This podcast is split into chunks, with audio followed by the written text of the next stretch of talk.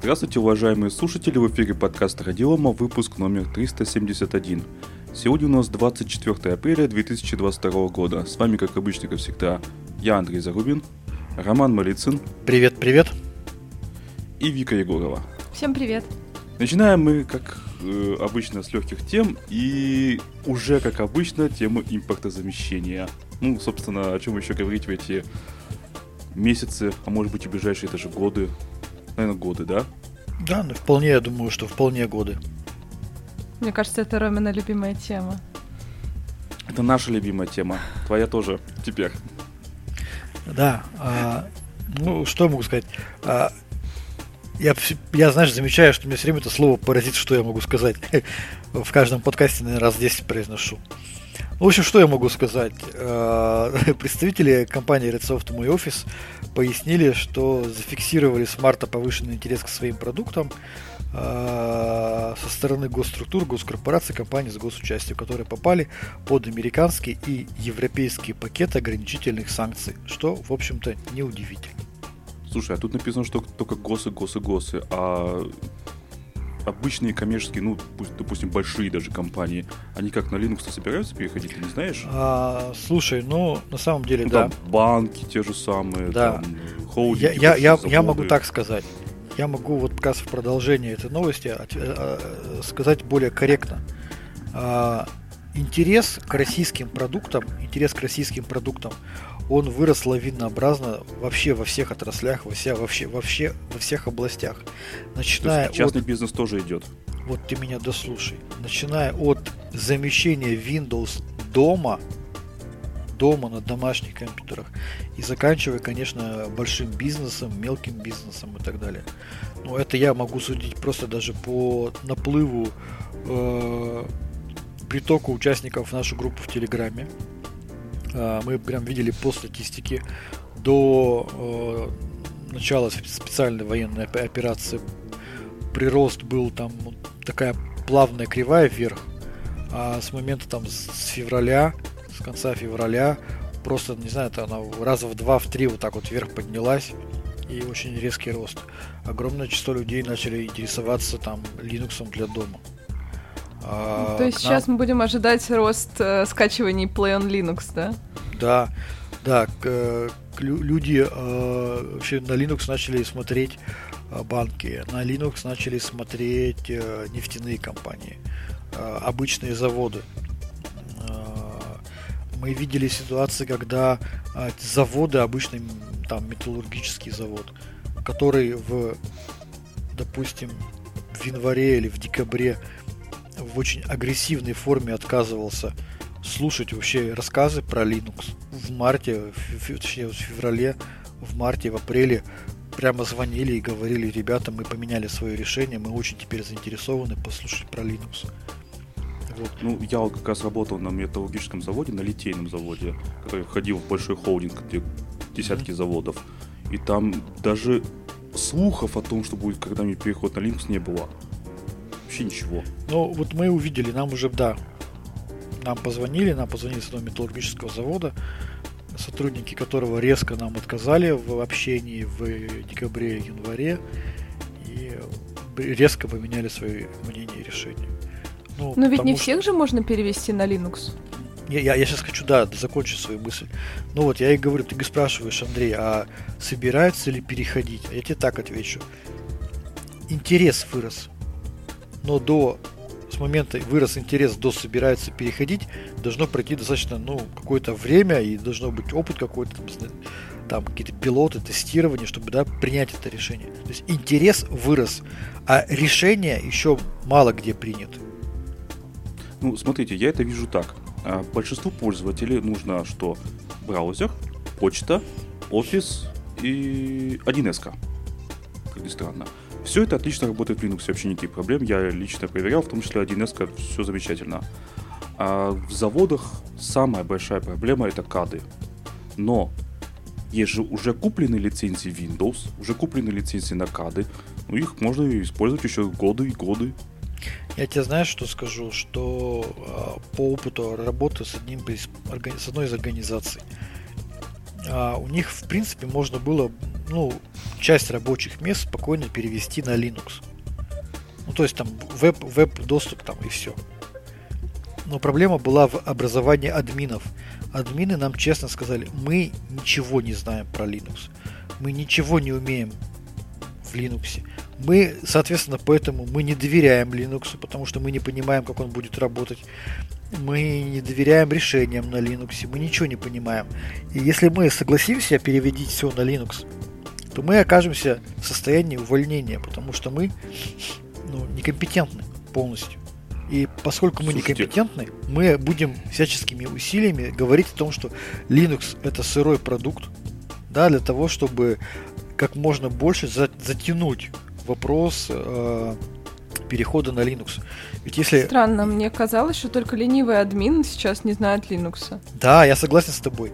Я, я, я вообще поражаюсь. Последние ведь несколько лет все говорили о модности профессии девопса. И все, на мой взгляд, все активные админы, они срочно начали изучать DevOps практики, да, для того, чтобы остаться в рынке. Но, как оказалось, это не так. Сейчас, ну, все, я, мне, у меня было ощущение, я жил в наивном мире, в котором там пони какают радугой там и так далее, и все админы стали Linux девопсами. Оказалось, нет. Для девопса нужно много чего изучать. То в первую очередь это Linux, это, но это только начало даже. То есть там нужно, по сути, переучиваться будет. Ну, конечно. Да нет, и можно же открыть любую вакансию админа и увидеть, что даже админу винды все равно нужно знать Linux. То есть нет такого, что нужно знать Это только сейчас. Windows. Да. Раньше такого не было. Ну, когда сейчас... мы же говорим про сейчас. Смотрите, а, меня, знаете, меня вот очень что вот поражало. Я однажды был в одной крупной нефтяной, нефтяной компании. Это сразу скажу, там не Газпром, а, не Роснефть, но это региональная, также крупная нефтяная компания. У них конкретно там, вот мне приводили пример, 8 тысяч рабочих мест. 8 тысяч рабочих мест. Эти 8 тысяч рабочих мест под виндой админит два админа. Они регионально распределенные и так далее. И они мне значит, говорили, вы что? Какой Linux? Как Linux может управлять два админа на 8 тысяч рабочих мест? Это же, в принципе, нереально. Да, и это говорили мне в то время, когда уже стала популярна технология Infrastructure as Code, да, инфраструктура как код, которая позволяет как раз-таки... То есть они этого не знали, да? Вообще, то есть люди, в принципе, оказались, ну, они выпали из современных тех, тенденций, технологий. На, на Windows, я так понимаю, это, видимо, не практикуется Infrastructure as Code. Видимо, раз люди вообще не понимают, там, что это как. Там мышкой нужно тыкать в основном. Там не нужно код писать, ты это мышкой натыкиваешь эти групповые политики по инструкции, и у тебя все замечательно работает. Ну, тебе сейчас скажут, там у нас там есть PowerShell, но О, это тоже боже. немножко не то. Да, это совсем не то. PowerShell вызывает у меня физическую боль. Инфраструктура как код описывает состояние, в которое должна прийти система. Там в Windows такого, ну, да, вообще-то есть, как бы, ну, то есть самые групповые политики, то есть, допустим, пакет должен быть установлен. Там это есть. Но и в Linux теперь это есть. Ну да, то есть методологии, механизмы, инструменты централизованного управления большими инфраструктурами в Linux давно достигли production ready уровня но люди об этом не знают, они этого не понимают, они этого боятся, и поэтому для них Linux остался тем самым продуктом, который они когда-то там видели в 2000-х годах где-то на каком-то сервере, где нужно было писать какие-то баш-скрипты. И это их просто прямо высаживает. Вот, поэтому да, интерес вырос, безусловно, это об этом мы никуда не, не, не, не, мы абсолютно не покривим душой, сказав, что интерес вырос. Но для того, чтобы этот интерес перешел в практическую плоскость, чтобы были приняты решения, нужно, чтобы администраторы, люди архитекторы, которые да, на местах в организациях, поняли вообще, как строить инфраструктуру, как ею управлять, как ее обслуживать в новых условиях в Linux, там, да, изучили решения типа Infrastructure as системы управления конфигурациями, деплой, там все вот эти вот новые мудрые словечки, и появился у них DevOps, а потом еще могут, может быть, даже появились бы DevSecOps. Нет, кстати, сейчас мне Windows админов немножко даже жалко, потому что раньше они могли сказать, я увольняюсь, и уйти там в компанию, где все еще на Windows сидит там и плотно. А сейчас ему уходить некуда будет особо. Слушай, у нас же вчера в группе в Астре скинули классную песенку. Когда там наши я не видел. спрашивают, а, типа, ну вот как что-то сделать на Linux, и там один, видимо, не выдержал и скинул песенку, ну, шансон Слава Медяник с названием «Тяжело седому пацану». Ну, видимо, да. Тяжело изучать. Ну, что делать? В принципе, как бы я не думаю, что это прям совсем неподъемная задача. Это страшно поначалу. Подъемная, ну, многим же не хочется же напрягаться, это же, э, как это, мозг стремится минимизировать энергетические потери, а ты предлагаешь их максимизировать. Да. Да нет, ну это же для обычных пользователей это же не работа админа, это просто научиться кликать мышкой, типа они уже умеют. Да там вообще для них никакой это по- несложная задача. В большинстве случаев особой разницы нет. Конечно, будут при- там проблемы, когда человек кое-как научился вот работать в Outlook, допустим, и настроил какие-то там правила, может быть, сортировки. А тут хоп, у него Outlook отбирают и переносят там, не знаю, FNDP, допустим. Поэтому, на самом деле, Андрей, ты говоришь и поднимаешь серьезную проблему, это новость первая, о том, что где взять кадры. И как сделать так, чтобы вот этим кадрам, которые заинтересовались, было легко перейти. Именно поэтому... А я знаю где. Нужно, чтобы у них выхода не было. Да нет, ты знаешь, э, нужны... Я вот вчера очень простой пример, пример, пример привел. Я давал интервью на конференции, когда в, пятницу у нас была конференция, я на, интервью, на интервью мне спросили, типа, а чем Астра прикольно? Я сказал, вы знаете, вот есть компания IKEA, которая дает простые решения. По идее, деревьев много, бесплатных растет. Пошел в лес, взял пилу, топор, напилил и сделал себе мебель. Ну, это же сложно. Ну, это хорошая аналогия с open source, да. Вот. А IKEA что дала? В чем преимущество IKEA? Да, она дала простые решения по сборке готовых, с готовых кирпичиков там себе мебели. С простыми вот, там, я не знаю, подходами. Мы, в принципе, то Подожди. же самое пытаемся сделать. Ау. Есть же еще Hoff или Леруа Мерлен. Чем тогда Икея лучше? А, Я просто, это как э, стандартный пример. Можно Hoff, но погоди, я...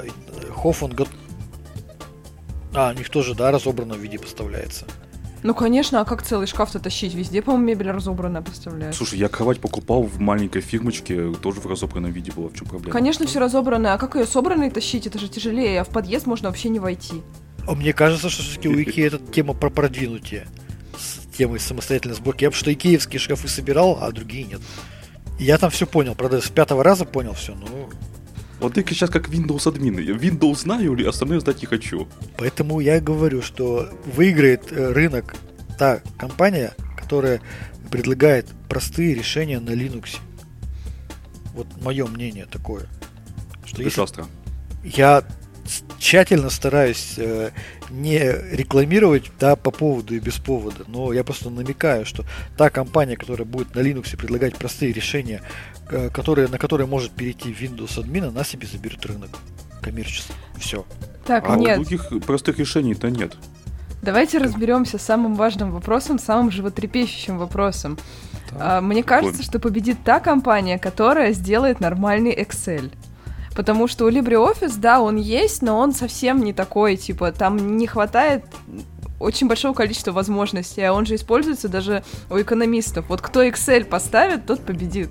Ты, это знаешь, ты мне напоминаешь как, как известный комикс, когда а, нарисована вся мировая финансово-экономическая система в виде большого такого земного шара, и типа ее снизу кто ее держит, а снизу ее держит Excel.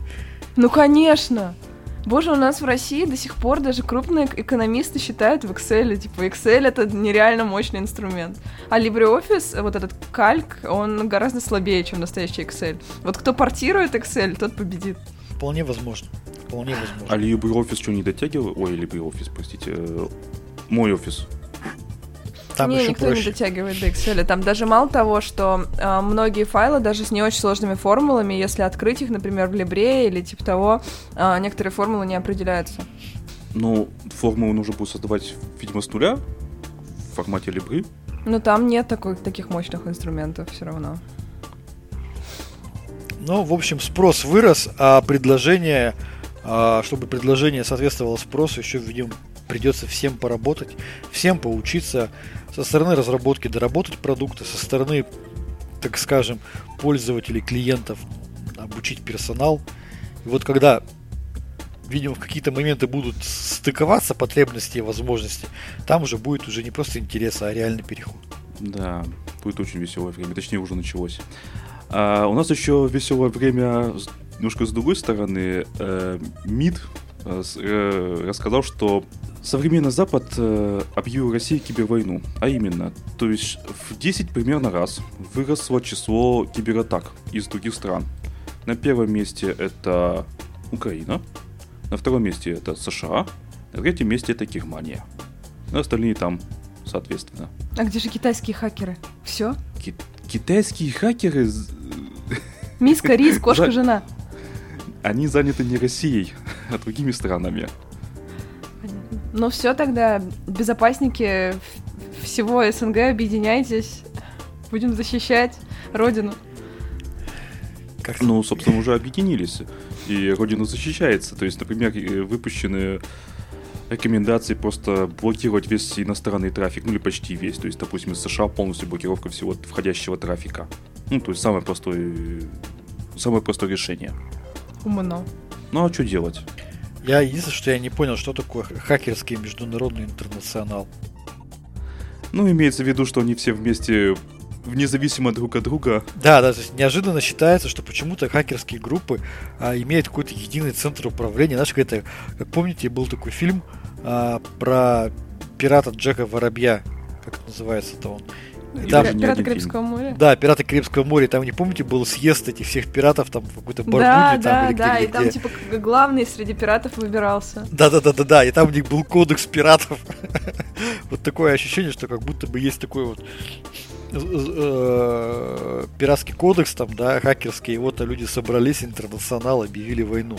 А куда делись не, тогда не, ну это как, хакеры? знаешь, типа с масонами и правительством. Вот правительство всех стран село и договорилось о чем-то. Вот то же самое, хакеры сели и договорились. Сейчас мы будем Конечно, атаковать Россию. Друг с другом.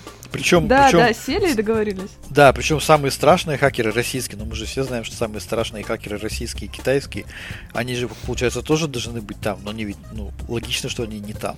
Тогда какой... Нет, их специально не позвали и тайно от них договорились. Ты ничего не понимаешь вообще. Полу, полу, полу международный, полу интернационал договорился. Да, полу договорился полу договорился. Это, конечно говоря, вообще очень так звучит а, немножко с, с, с натяжкой. С натяжкой. Звучит как очередная просто очередная теория заговора. Обожаю. Земля плоская, гравитация Хокинга притяни. Да, значит, э, речь идет о сотне тысячах инцидентов, спровоцированными хакерами. А, да, действительно, взломы, а, кибератаки увеличились, но Давайте посмотрим, какого плана были кибератаки. Да, были целенаправленные кибератаки, там, да, были серьезные кибератаки, нацеленные на взлом инфраструктуры. Но в основном это был ну, стандартный DDoS. Да, именно так. И мы знаем, как его организовывали. Ну, то есть это же было просто делается страничка на сайте, ты ее, на нее заходишь, и твой браузер начинает отправлять кучу запросов на соединение с различными сайтами. Так там даже в инсте выставляли ссылки на докеры, типа скачивайте, атакуйте. Да, да, так, так в конце концов сделали совсем же просто, типа ты заходишь на сайт, а, и твой браузер начинает слать там тысячи запросов на сайты по списку. И такие странички, они были созданы для атаки на российские ресурсы, для атаки на украинские ресурсы, и это как бы, ну, такая себе э, кибератака э, международного этого хакерского интернационала. Ну, и причем там же уже даже не хакеры участвовали, они просто, ну, людей под это подбили, по сути, и люди такие, да, ну, такую, Они организовали да. инфраструктуру, по сути, а да. а остальное, остальное сделали обычные пользователи. Да, участниками да. этого всего являлись обычные пользователи, которые ну, вообще хак хакерами не являлись абсолютно словом. Да совсем. просто людям захотелось какашками друг друга побросать, а они такие, да, да. Ну, как за общую идею, так сказать. Да, надо. я участвую, участвую да, да, да, да. админом в одном из чатов. Там чат привязан каналу на 160 тысяч пользователей. Ну, участников канала, подписчиков. И там, естественно, постоянно начинаются какие-то эти э, спам-атаки. У нас там уже около 15 тысяч забаненных людей. И, ну, это, конечно, очень весело, но к хакерским атакам это имеет крайне посредственное отношение. Ну, просто там за день тебе наливают 10 тысяч там дурацких сообщений с какими-то призывами о чем-то. Все. Ух, хакерская. Да, да. То есть, Сразу ну, видно. Ну, такое себе. А еще там, знаешь, самые такие прикольные, это когда из из этих из эмодзи, а там в эмодзи еще есть квадратики разноцветные, там выкладывают мозаики разноцветные в виде э, посланий такого же в виде мозаики. Там либо картинки рисуют, либо прямо буквы большими такими. И вот эти длинные простыни отправляют в чаты. Э, Боже, у людей что, работы нет, что ли? Я не понимаю. Это, знаешь, это... Ну, Картинки это вот тоже... рисуют из мозаики. Да, да, и вот тоже типа а хакерская атака, наверное. Можно вот это хакеры. Что-то вот. как-то дегр... про... задеградировали резко все эти хакерский интернационал, картинки выкладывают из эмодзи. Что ну, дальше? Да, то есть мы, мы же не исключаем того, что действительно и серьезные атаки стали расти. Но слово про хакерский интернационал звучит как-то, ну... Очень кликбейтно. Очень да. Нет, ну атаки растут, но и защита тоже. То есть э, не сидят же на месте люди, которые занимаются безопасностью. Они не зря едят свой хлеб. Да, ну вот опять Будем же... на это надеяться. Да, в этой же статье опять же говорится, говорится, что речь идет о массовых DDoS-атаках на, России, на сайты российских органов. Касперский говорит о том, что количество DDoS-атак выросло в 8 раз. Да, то есть, типа, а, активно нападали на госорганы и на финансовые организации. Все. Ну, DDoS против всех, в общем-то, идет. И Google там тоже не так давно, по-моему, да, по-моему, Google, что отчитывался, что у них там опять очередная рекордная DDoS-атака против них была. Ну, что поделать. Современный интернет, он такой. Даже да. любой школьник может тебя сдудосить. Да, и, и любой школьник может стать частью хакерского интернационала. Да. Имя нам Легион. Страничку. Имя нам Легион, да. Ну что, дальше. давайте дальше, да. Да, Cisco устранила 10-бальный дыру с доступом к своим контроллерам без пароля. Короче говоря, там была очень э, тупая уязвимость, когда беспарольно можно было залогиниться на э, маршрутизатор Cisco, и все бы ничего, там, там уже и обновление выпущено. Засада в чем? В России-то у нас с этим, с цисками сейчас проблема, а именно, вроде как уже нельзя качать обновления, и более того, естественно, все, кто хоть как-то печется о своей безопасности, обновление циски уже выключили в принудительном режиме и заблокировали их. Да. Я видел в интернете потрясающую картинку, где, значит, ну это просто степ, конечно же, но там, э, значит, сначала ставится китайский фаервол против американских закладок, потом американский фаервол против э, китайских закладок, потом э, еще какой-то фаервол Китайский против, против израильских, там, да, китайских да, против да, израильских, да. израильских против российских, там, да, и так далее, и так далее. Да, да, там, по-моему, цепочка из 7 или 6 была фаерволов. Потрясающе. И да, они но... все равно, их всех пройдет хакерский интернационал. Да. Да, но в итоге-то, в итоге действительно ты прав относительно того, что сейчас даже при желании обновиться нельзя, потому что люди, кто э, доступ к личному кабинету заблокирован, во-вторых, кто пытается обновиться, у них устройство превращается в тыкву. Вот, э, это прямо... Ну, в любом случае, даже рисковать нельзя, даже пытаться обновиться нельзя, потому что риск. Да, и при этом, при этом, что меня тоже в этой всей ситуации, как бы оно меня, знаешь, как это называется, я не могу даже сказать, бомбит. Это то, что Cisco считается мировым лидером в области, ну, они себя позиционируют мировым лидером в области сетевой безопасности. Посмотрите курсы по сетевой безопасности, которые они проводят и сертифицируют. Это прямо, ну, там открываешь, там вот люди, там вот у нас есть представителей компании Cisco в России. Они же говорят о том, что Cisco это просто это самый топчик в области сетевой безопасности. А тут уже не знаю, какая пятая или десятая критическая уязвимость, когда просто без пароля можно зайти на устройство. Да, эти Cisco. курсы еще и кучу денег стоят. Конечно. На этом зарабатывают там Отсюда Нет, я делаю... Они... На, это, на этом я все точно не помню, но, по-моему, там неоправданно огромные деньги. Да, да. Отсюда я делаю вывод. Рассказывать о безопасности гораздо проще, чем ее реально обеспечивать. Ну, конечно. Да, я вам скажу так, есть, э, знаете, маршрутизаторы э, Микротик, Микротик? Ну да. Они же дешевые, да, правильно? Дешевые. А количество курсов по них официальных, там, по-моему, штук 10, и за каждый нужно отдельно платить. Ну, я вот думаю, что за ЦИСК еще больше. Это естественно, но факт в том, что эти курсы стоят дороже, чем маршрутизатор. Ну, конечно, потому что основные деньги с курсов, это же, это, эту фигню, это, это вот, этот тип бизнеса очень легко масштабировать. Типа нет вообще никаких проблем. Ты можешь набрать на свои курсы хоть миллион людей, они будут просто смотреть эти лекции и все. А потом, а потом ты еще будешь брать деньги за повышение квалификации, за продление да. сертификата. За, да, да, за, за вот эти за повторы, как вот эти вот международные экзамены английского, типа их же нужно обновлять, подтверждать заново. Ты можешь бесконечно это делать, а потом выпустить новый курс, обновление курса, новый поток. Идите все, идите, сделать это просто а, мировым стандартом. Да даже не, не делать стандартом, просто назвать это стандартом, и все. Да, потом ты все знаешь, надо пароли менять после этих курсов, заплатив там 200 тысяч долларов, а у тебя на самом деле устройство, которое, с которым ты работаешь, которому ты доверяешь, ты можешь э, забыть о том, что там безопасно, потому что там, извините меня, без пароля можно зайти. Я закончу мысль, что ты можешь, конечно, ну, обучиться на 250 тысяч долларов курсы пройти, а потом окажется, что те решения, с которыми ты работаешь, э, туда можно, можно зайти любой с инженерным паролем, и еще и без пароля. Но зато ты... Да дело же не в этом. Люди в основном это делают не для того, чтобы стать экспертами на самом деле, а для того, чтобы получить галочку к резюме, типа, и все. Да, да, да. Но у меня с этого неистово горит вообще со всей этой системы курсов, потому что а, они задолбали. Дело даже не только в крупных компаниях, а вообще во всем этом интернете. У каждого теперь есть свой курс. Остановитесь, просто хватит. Это, это просто невозможно. Сколько можно делать деньги из воздуха? Просто давайте не будем. Как так давайте это? не будем. Погоди, погоди, погоди. Ты что, против инфо-цыган? Да. Ненавижу цыган. Может, ты им предложишь еще на завод пойти работать? Да.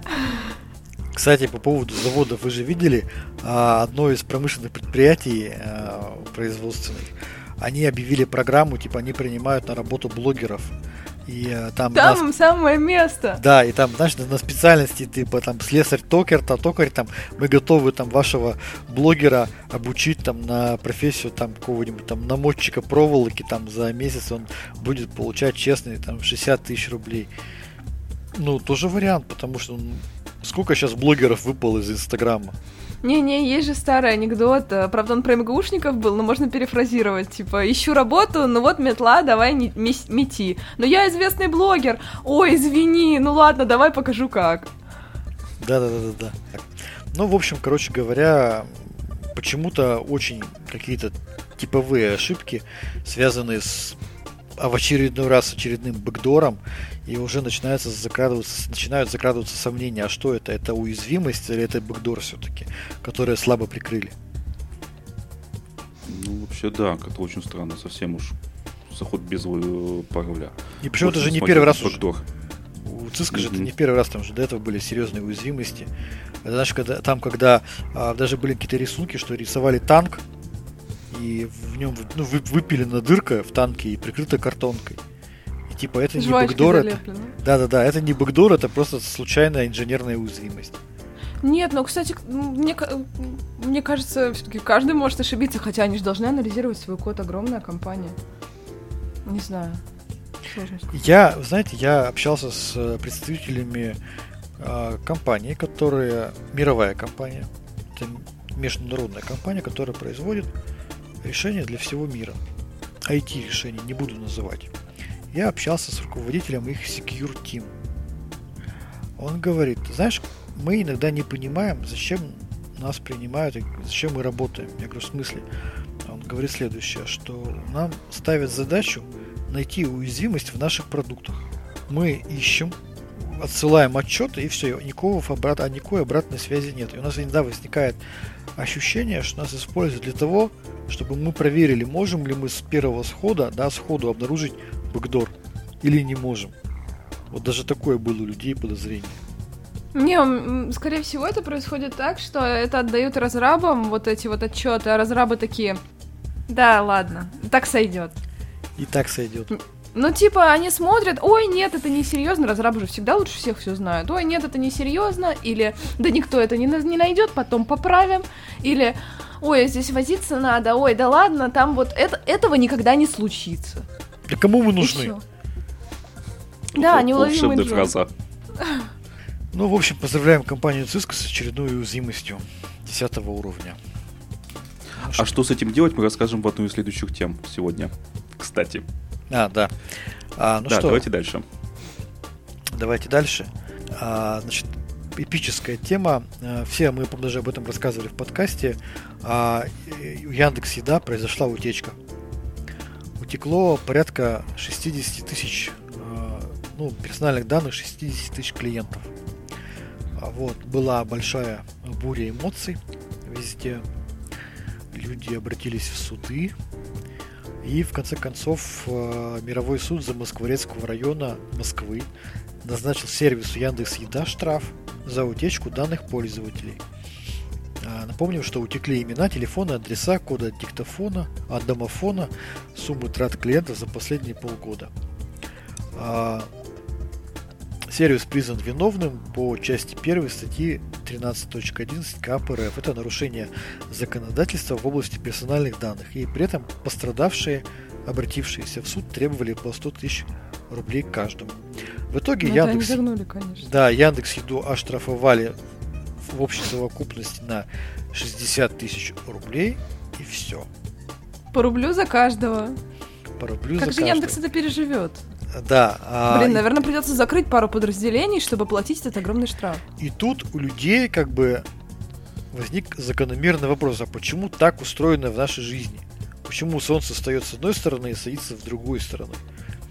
Почему штраф за утечку 60, 60 тысяч пользователей составля- составляет 60 тысяч рублей? Потому все что это даже не паспортные данные, просто твой номер телефона, расслабься. И он уже продан. Вот. А ока- оказывается, об этом говорили все, что штрафы за нарушение закона о персональных данных очень низкие. Ну, потому что тяжело же всем соблюдать требования законодательства о защите персональных данных. Потому что стоит только поднять штраф там до 500 тысяч рублей, то маленькие компании, там, да, которые там пекут пирожки, начинают сразу кричать, для них это убийственно. Так может они просто перестанут собирать персональные данные? Поэтому, может, может и перестанут. Поэтому, на самом деле, наш законодатель, ну, не прошло, как говорится, 10 лет с момента вообще принятия закона о защите персональных данных.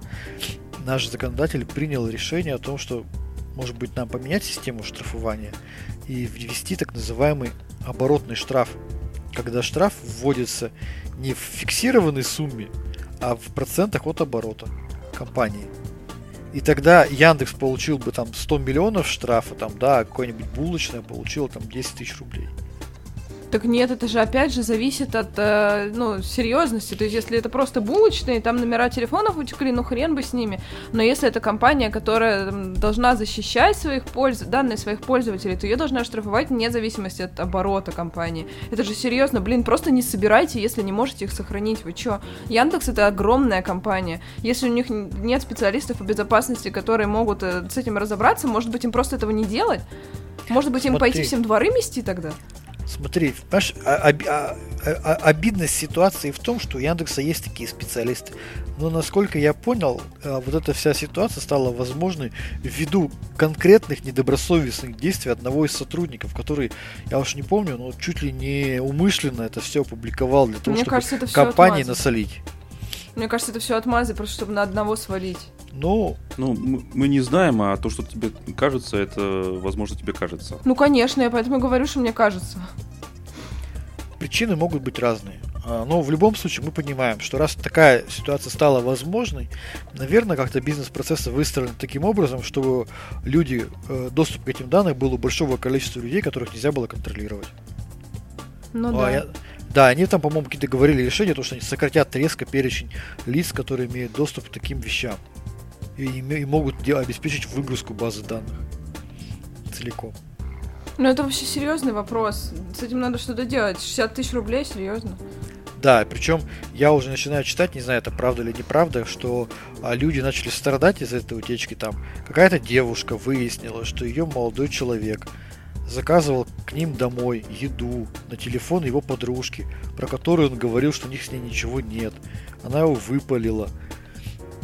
И Да это ему... еще фигня. Я слышала историю про то, что за девушкой кто-то следил, а, и тут после этого слива он присылает ей ее адрес, телефон. Это довольно опасно. Да, да. Звучит. Да, да. И людям стали звонить по поводу квартир, типа, не продают ли они квартиру.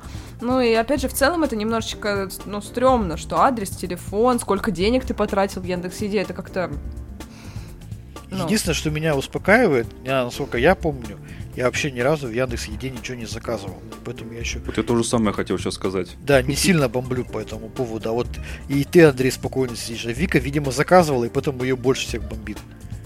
Нет, у меня бомбит, потому что я за безопасность. Без... К безопасности нужно относиться серьезно.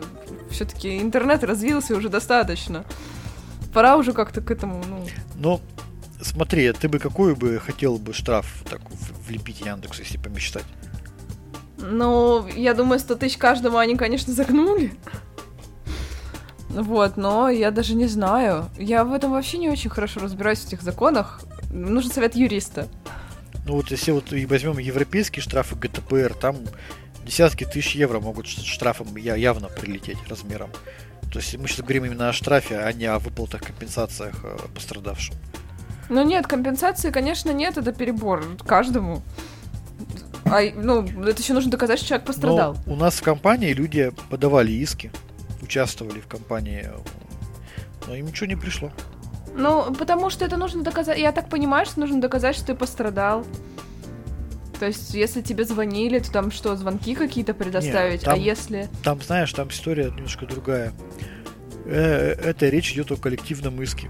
Вообще истории с коллективными исками, они вообще будут рассматриваться отдельно.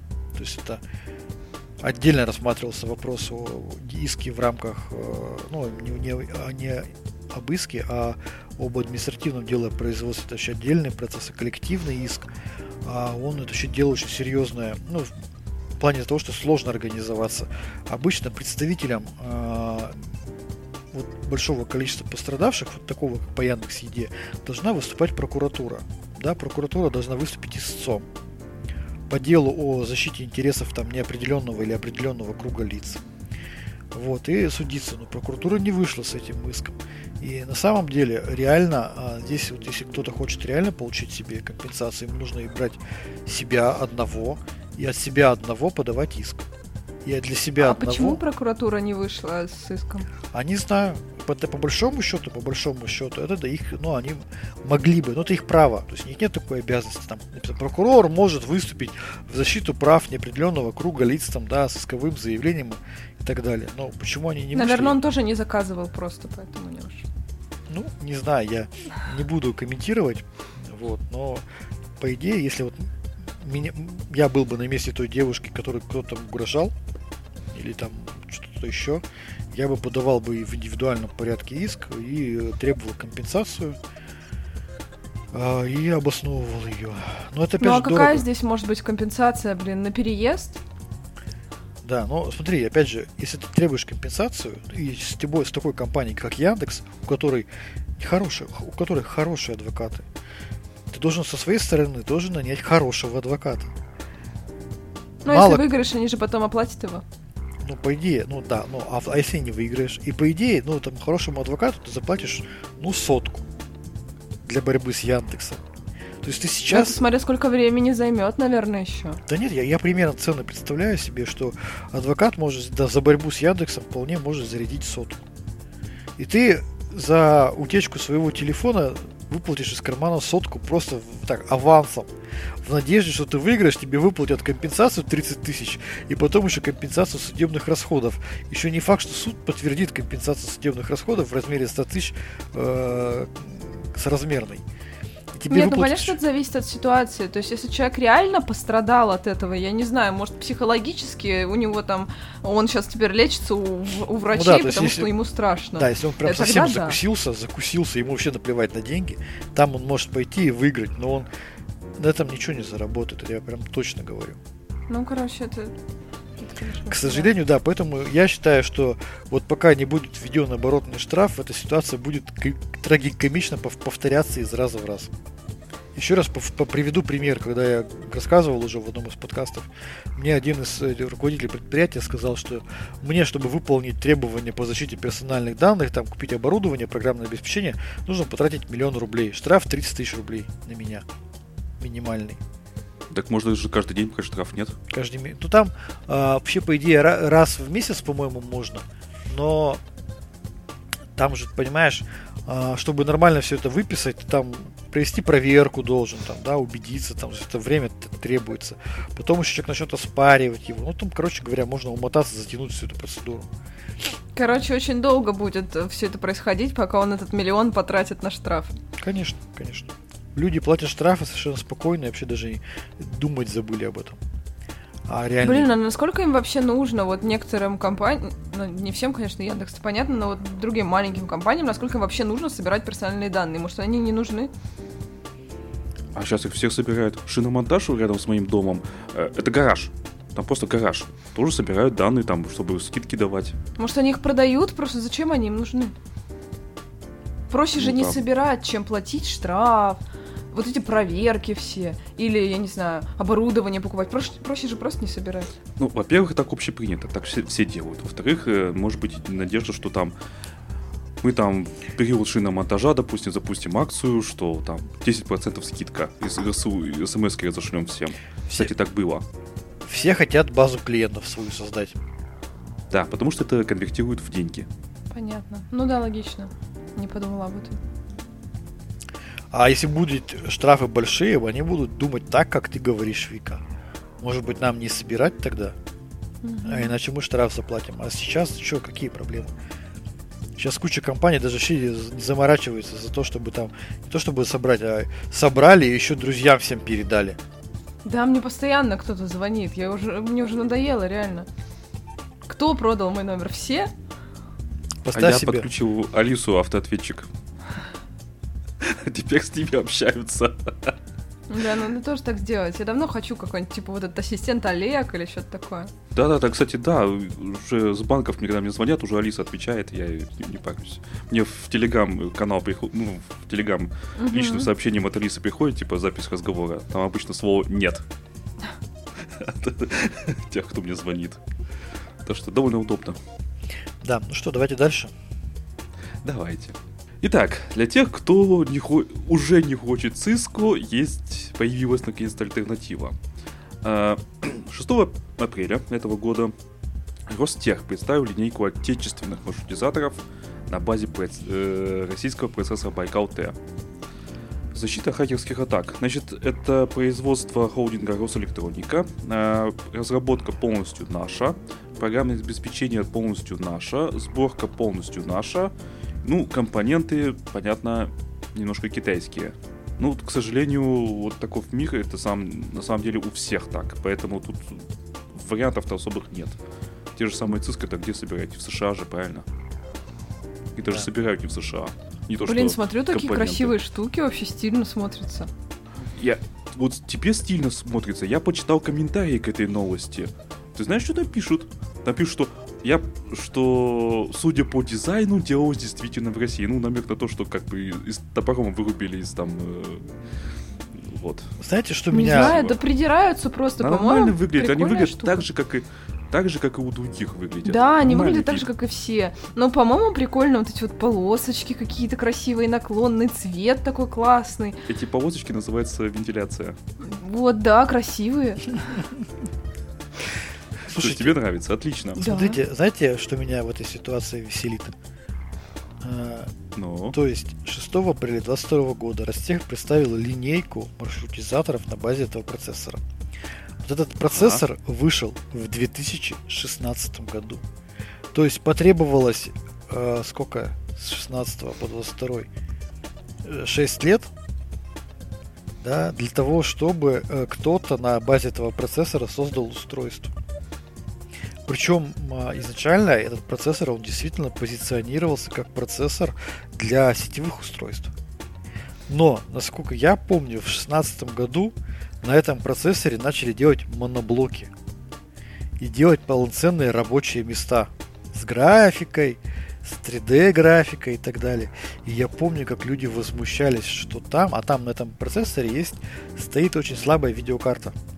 Что-то там ST75, что-то такое, я не помню. Прям что-то там 16 мегабайт или 32 ли мегабайта видеопамяти всего.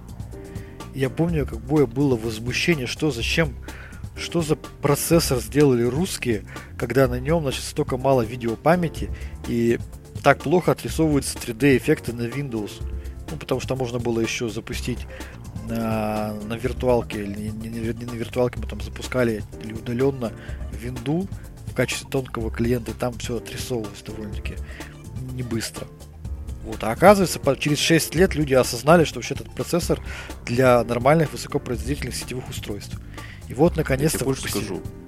Да. У них же есть... Это же линейка. Есть более мощные э, маршрутизаторы на базе Elbrus 8 SV. Да-да. А это уже 2018 год. Я посмотрел. Так что вот если более мощная адаптация. Ну, то есть там э, у него производительность выше.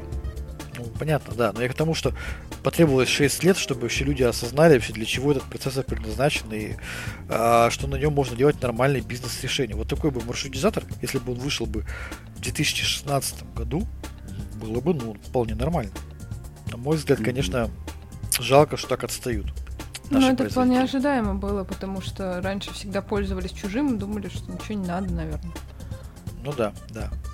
Так народу вообще все не нравится. И опять же в комментариях почитал, а почему, значит, э, название Иволга латиницей написано? Ну, блин, даже не знаю, что им ответить на это. Не, мне понравился э, вот этот комментарий про болты, типа, что они не покрашены в цвет корпуса. Блин, ну отлично. Нашел к чему пристать. Болты не покрашены в цвет корпуса. Знаете, у меня тут вот э, на айфоне тоже болты торчат. И рамка почему-то у него вот серенькая, в цвет корпуса не покрашена. Это недостаток, однозначно. Да. Джонатан Айв не досмотрел. Беспредел какой-то. А почему у меня вообще здесь вот а, на айфоне написано латиницей? Они же в Россию их привозят, писали бы кириллицы, iPhone. Да, Нет. а производится вообще в Китае. Могли бы китайской Ну, смотрите, смотрите. Давайте... Сначала какими давай разберемся иероглифами. Есть ну, же смотрите, много разных. Вот, давайте ближе к этому маршрутизатору. Он поддерживает широкий набор многоадресных протоколов L2, L3, PIM-CM, PIM-DM, PIM-SSM, MLD, отслеживание ИГМП, предоставляет несколько функций L3, включая OSPF, BGP и VRRP. Давайте тоже скажем, а почему все эти слова на английском? Давайте пусть сделают аналог BGP на русском, ASPF на русском сделают аналоги, да, докапываться можно бесконечно. Ну, конечно. Где кириллица? Отечественная. Да, но на самом... Ну, да. Вилан, допустим, вот часто очень используется везде. Давайте э, переведем на русский язык, сделаем э, русскую аббревиатуру. Ну Чего да, что, по-моему, это будет очень э, импорта...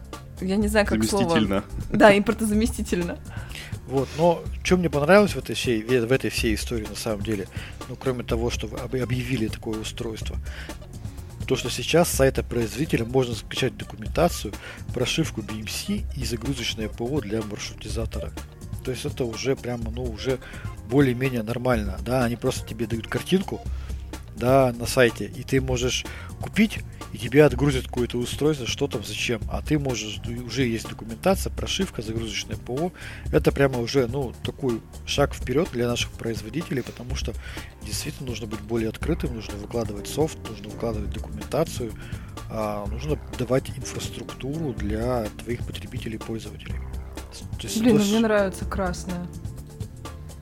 Слушай, так ты, ты бы себе и машину красную взяла, и маршрутизатор. Красный значит спортивный. Да, да, да, да, да. Горячий спортивный. Айфоны красные бывают? Да. У тебя красный? Нет, у меня розовенький. Ладно, отмазалась. Да. Ну, в общем, кто, кому интересно, зайдите на сайт Ростеха. Там прям подробные, подробные характеристики. Они прям описаны, прям можно посмотреть, что умеет, что не умеет и так далее. Вещь интересная, давно пора. А, возможно, а, они будут тестировать свои маршрутизаторы а, лучше, чем это делает Cisco, и не допускать много раз бэкдоров и инженерных пустых паролей. Ну, тут в любом случае ЦИСК, они там далеко в своей США, и до них не добраться, ну, то есть иск не подать банально. А тут эти близко будут, можно иск подать. Да, давайте дальше. Можно офис поджечь. Ну что ты, мы ж не, мы ж не в США живем. Ну, если очень сильно обиделся, то можно. Нет. Ну ладно, не буду. Давайте, да, дальше. А, Минфин США вывел из-под санкций технологий и оборудование для обмена информацией в сети интернет для России. То есть сначала они ввели санкции, кучу-кучу-кучу, потом посидели, подумали. А, видимо, до них начало доходить, что вообще-то образуется в России с их точки зрения информационный вакуум, то есть не доносится их э, точка зрения, а доносится только российская, то есть неправильная с их точки зрения. И давай-ка решили они, что можно снова, э, можно убрать часть санкций и снова э, доносить правиль демократическую точку зрения. Как то давайте закроем ворота, потом давайте а, а, а, откроем, да, потом закроем, потом при, приподоткроем. Как-то так. Ну, да, приоткрыть ворота. Значит, что там? А, значит, э, телекоммуникационные, телекоммуникационные технологии, ПО и оборудование для обмена информацией в интернете, включая соцсети, ну, то есть то, что я сказал, стриминговые сервисы, сетевые коммуника- коммутации, веб-хостинг, услуги по регистрации доменных имен. Ну, как раз то, что касается непосредственно информационной э, информации.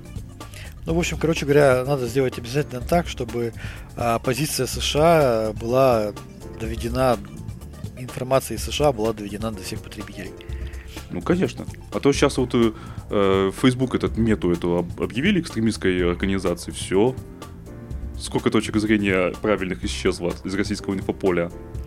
Недопустимо. Ну, в общем... Да нет, ну ладно, хорошо, они вы, э, вытащили из-под санкций вот эти технологии, но кто на полном серьезе, типа, вернется их использовать после этого? Их же в любой момент могут снова отнять. Ты помнишь э, знаменитую фразу Эйнштейна, э, что он знает две, как я, как он сказал, я знаю две бесконечные вещи. Э, это Вселенная и человеческая глупость. Причем насчет Вселенной я не уверен. Да. Что она бесконечна.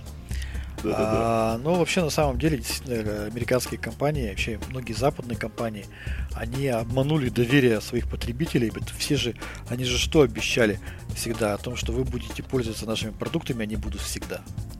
Наши продукты для вас всегда будут доступны. Наш сервис для вас всегда будет доступен. А, мы всегда будем для вас открыты. А они не смогли выполнить эти обещания, и все. И это глобальное разочарование наших людей, которые верили наивно в то, что это будет всегда доступно. Ну, сложно сказать, виноваты в этом, в этом сами компании или нет, все-таки они вынуждены.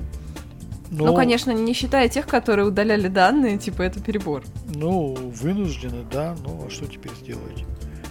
Сейчас но... э, российские компании будут искать альтернативы, к сожалению. Ну, конечно, несмотря на то, что они вынуждены, да, и хочется сказать, ну, они же не виноваты, но, тем не менее, все-таки доверять этому теперь уже а никто теперь? не... Надеюсь, никто кто не теперь, будет. Кто теперь что... будет входить в положение их? В наше же положение никто не входит.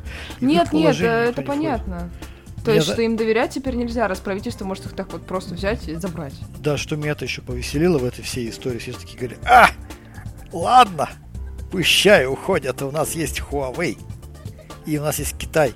И Huawei такой, хоп, санкции, а мы придерживаемся санкциям и от, останавливаем отгрузку SHD-шек и всего остального оборудования, потому что мы соблюдаем санкции США. Здорово, молодцы. Да, да, да, только приостановить-то не приостановили, только тут недавно прошел грустно, сколько-то там десятков миллионов долларов. Упс. Это же ну, это там, знаешь, я там думаю, что со всех сторон там идут тихонечко грузик, грузики там третьей компании, но формально, да, ну мы же видим там, да, и риски есть, они повышаются. Даже там, если нам говорят из-под полы, нет, нет, ребята, мы это самое, мы вам все поставим, но потихонечку. Зачем эти все серые схемы импорта? Вы же знаете, чем опасна серая схема импорта? Вика и Андрей, чем? вы знаете, чем опасна серая схема импорта? А тем, что тебе могут поставить брак, а, умышленно, да, умышленно тебе могут поставить умышленно брак, а ты претензий предъявить не сможешь. Угу. То есть и этим пользуются, причем этим пользуются э, все компании мировые. А ты размещаешь заказ на оборудование. Мы просто я прям рассказывал, э, говорил с российскими заводами, которые производят электронику. Они говорят, мы размещаем заказ, в том числе в Китае, по серой схеме. Нам привозят оборудование, нам привозят оборудование, и это оборудование а, примерно 30% является браком, если не, если не больше. И мы не можем предъявить претензию. Ну, гарантийное обязательство, все. А вы не покупали вообще, какое право имеете предъявлять претензии, вообще не имеете права покупать это оборудование. Сидите и молчите. И поэтому стоимость российских решений, мало того, что там идет большой логистический рукав, там, да, вот этот, э, когда ты переплачиваешь за эту логистику, а второе, ты еще вкладываешь в эти затраты вот это невероятное количество, там 40-30% брака. Стоимость российских решений вообще вырастает просто в, в разы. Да это ужас просто. Я думала, что все эти хитрожопые китайцы только на Алиэкспрессе, оказывается, нет. Ты что? Нет. Все, знаешь, Я думала, что большой бизнес делается более серьезно, типа и ответственно. Да правильно, делается более серьезно и ответственно. Покупай в белую. Покупай в белую, ведь будете серьезно и ответственно. Если ты покупаешь... Так все хотят покупать в белую, просто не могут. Они продают, да, что ж поделать-то, Поэтому можно поставить брак. Конечно. Ух ты, как здорово. О, говорит, лошары пришли за серой схемой. Как будто бы никто не знает. Сейчас мы им поставим. Один из десяти будет нормальный контроллеров. И все. Ха-ха, я здесь живу. Ну, ладно. Будем покупать в белую что-то. Остальное, видимо, будут покупать в серую, будет стоить дорого. А потом люди будут удивляться, а почему так дорого? Почему? А почему тогда? Кто это? Ай-яй-яй, кто это сделал? Пользуются ситуацией и повышают цены. Карман себе кладут. Да. да. А потом еще, знаешь, мне нравится, нравится с, с эти, есть такие люди, они ну, сидят на диванах в интернете и говорят, русские, вы не понимаете, как вести бизнес. Вы цены снизьте так, чтобы это было дешевле, чем на Западе. И у вас все будут брать. Какой же ты молодец, ты мой сладкий. Дайте, пожалуйста, ему Нобелевскую премию уже какую-нибудь по экономике, этому гению. Ну что, давайте... Есть Нобелевская премия по экономике? Есть. Вот. Премии только, по-моему, математикам не дают Нобелевскую за якобы есть такой слух, да, там, там про, про жену Нобеля. Ну ладно. Да, да, я тоже слышала. Ну, я не знаю. Ну, хоть и жены математиков. Вот, ну что, давайте дальше. Да, значит, э, мы тут немножко open source еще затронем, который тоже э, решил свалить. Понятно, что это про Canonical, которая объявила о прекращении всех работ по платным проектам и сервисам в России. Понятно, что open source тут, э, ну, как бы, тут не важно, свободное ПО или не свободное. Тут речь идет именно по техподдержке, там, и каких-то интеграциях. А, но факт в том, что многие же рассчитывали, что можно там поставить бесплатную бунточку, да? Получить и себе бесплатно пользоваться. Еще саппортик себе дам купить небольшой, и все, и, и быть да, счастливым. Да, да. да, не задорого причем. Лица лицензии платить не надо, же красота же. Можно поставить сколько угодно на компьютеров, и ни одной лицензии не я, я Классно сегодня, же, правда? Я, я сегодня, знаете, о чем подумал? Вот я сегодня э, посмотрел вот мировые компании, мировые, которые действительно смогли сделать коммерческие, ну, мировые успешные дистрибутивы Linux. По большому счету это, ну, наверное, это три компании, да, это Canonical с Ubuntu, это Red Hat с Red Hat с Эрхел и Сьюз там, да, со Сьюз. Вот. И все. Вот три компании, которые реально смогли сделать бизнес. И все эти три компании такие хоп-хоп-хоп, мы из России уходим. Ждем российских чемпионов, как говорится, на замену. Вот. А так да. Э, Canonical порадовала всех. Причем в Россию-то они и так особо сильно не продавались. У них, по-моему, с 2004 какого-то начала 2000-х там были какие-то российские партнеры, по-моему, с 2014 го даже российских партнеров, официальных представителей в России, ну, они исчезли, их не стало быть. То ну, есть потому что люди же...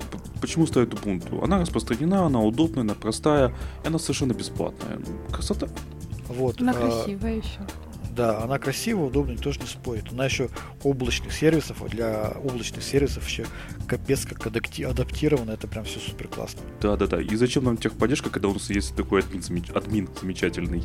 Да. Какой админ? Есть куча форумов по Linux, и все проблемы на Ubuntu уже решены. Просто вот, гугли. админ почитает и все сделает, все нормально, Ну. никакая техподдержка не Я, нужна. честно скажу, я не знаю о проектах в России коммерческих на Ubuntu. Все, про- я, я, я допускаю, что это есть. Просто я лично не знаю. Я знаю только, я слышал и знаю о коммерческих проектах на Red Hat, на Arhel. Все. Вот они вот точно есть, и я прям знаю компании, организации, которые прям пользуются, платят денег за Arhel. Кто в России платил за саппорт Ubuntu через там иностранным партнерам, я вообще не знаю. Мне кажется, вообще, может быть, никто, Скорее всего, никто. никто и не платил. Ну, может быть, кто-то был, конечно, но мы о них не, не знаем. Если кто-то платил э, деньги иностранным партнерам Ubuntu за саппорт, свяжитесь с нами, расскажите нам, прям реально интересно, как это Каково сегодня это? происходило, да. Приходите к нам рассказать нам свою историю. Как вы заплатили деньги в компанию Canonical, а вас кинули. Мы вас выслушаем, Да, ну то есть пожалеем. Получается, что Canonical сделала э, громкий уход, но на самом деле нас это не затронуло вообще никак. По большому счету. Ну, они говорят, что не будут ограничивать э, обновления, так что все не страшно. Да. Да, да, да. То есть они это официально заявили, что не будут никаких э, ограничений, ну, поэтому, по идее, все нормально. Ну, опять же, верим мы или нет им. То есть, это же британская компания, да? А британцы против нас очень сильно настроены. Очень. Отсюда Мы им вывод- пока верим. Да, вот давайте я сделаю, подытожу, подытожу весь подкаст наш. А ситуация изменилась настолько, что так, как было, уже никогда не будет. И мы будем все равно вынуждены жить в новых условиях. Если те, кто считает, что все вернется как было, уже не вернется. Уже все. Ну, Нет, многие же рассчитывают, что вроде как, вроде как Microsoft что-то там хочет вернуться. Может быть, обратно Windows Компании идет. будут возвращаться, но Боже, отношения... да какой Microsoft? Икея! Ты же сама говорила, есть хов. Есть хоф, но я люблю ходить в Икею, дело не в И, и- покупках. и кушать шарики с брусничным Да, соусом. шарики, шарики, мясные маленькие шарики. Короче, сделайте Вики шарики, она будет счастлива. Да. Нет, нужны именно те шарики, а не другие. Они особые. Маленькие мясные шарики, такие вкусненькие. А еще к Ладно, ним хватит дают маленький флажочек шведский на палочке, понимаете? Да. Вот, ладно, я предлагаю на этой прекрасной ноте про вкусные мясные фрикадельки с брусничным соусом, которых мы никогда больше не увидим, закончить. Перестань, пожалуйста, у меня аж живот свело. Ты делаешь мне больно своими словами. Ой, Ладно. Забаньте его кто-нибудь. Всё. Ладно, на этой оптимистичной ноте давайте закругляться. С вами был подкаст Радиома, выпуск номер 371 от 24 апреля 2022 года. С вами были, как обычно, как всегда, я, Андрей Зарубин, Роман Малицын Пока-пока. и Вика Егорова. Всем пока. Пока.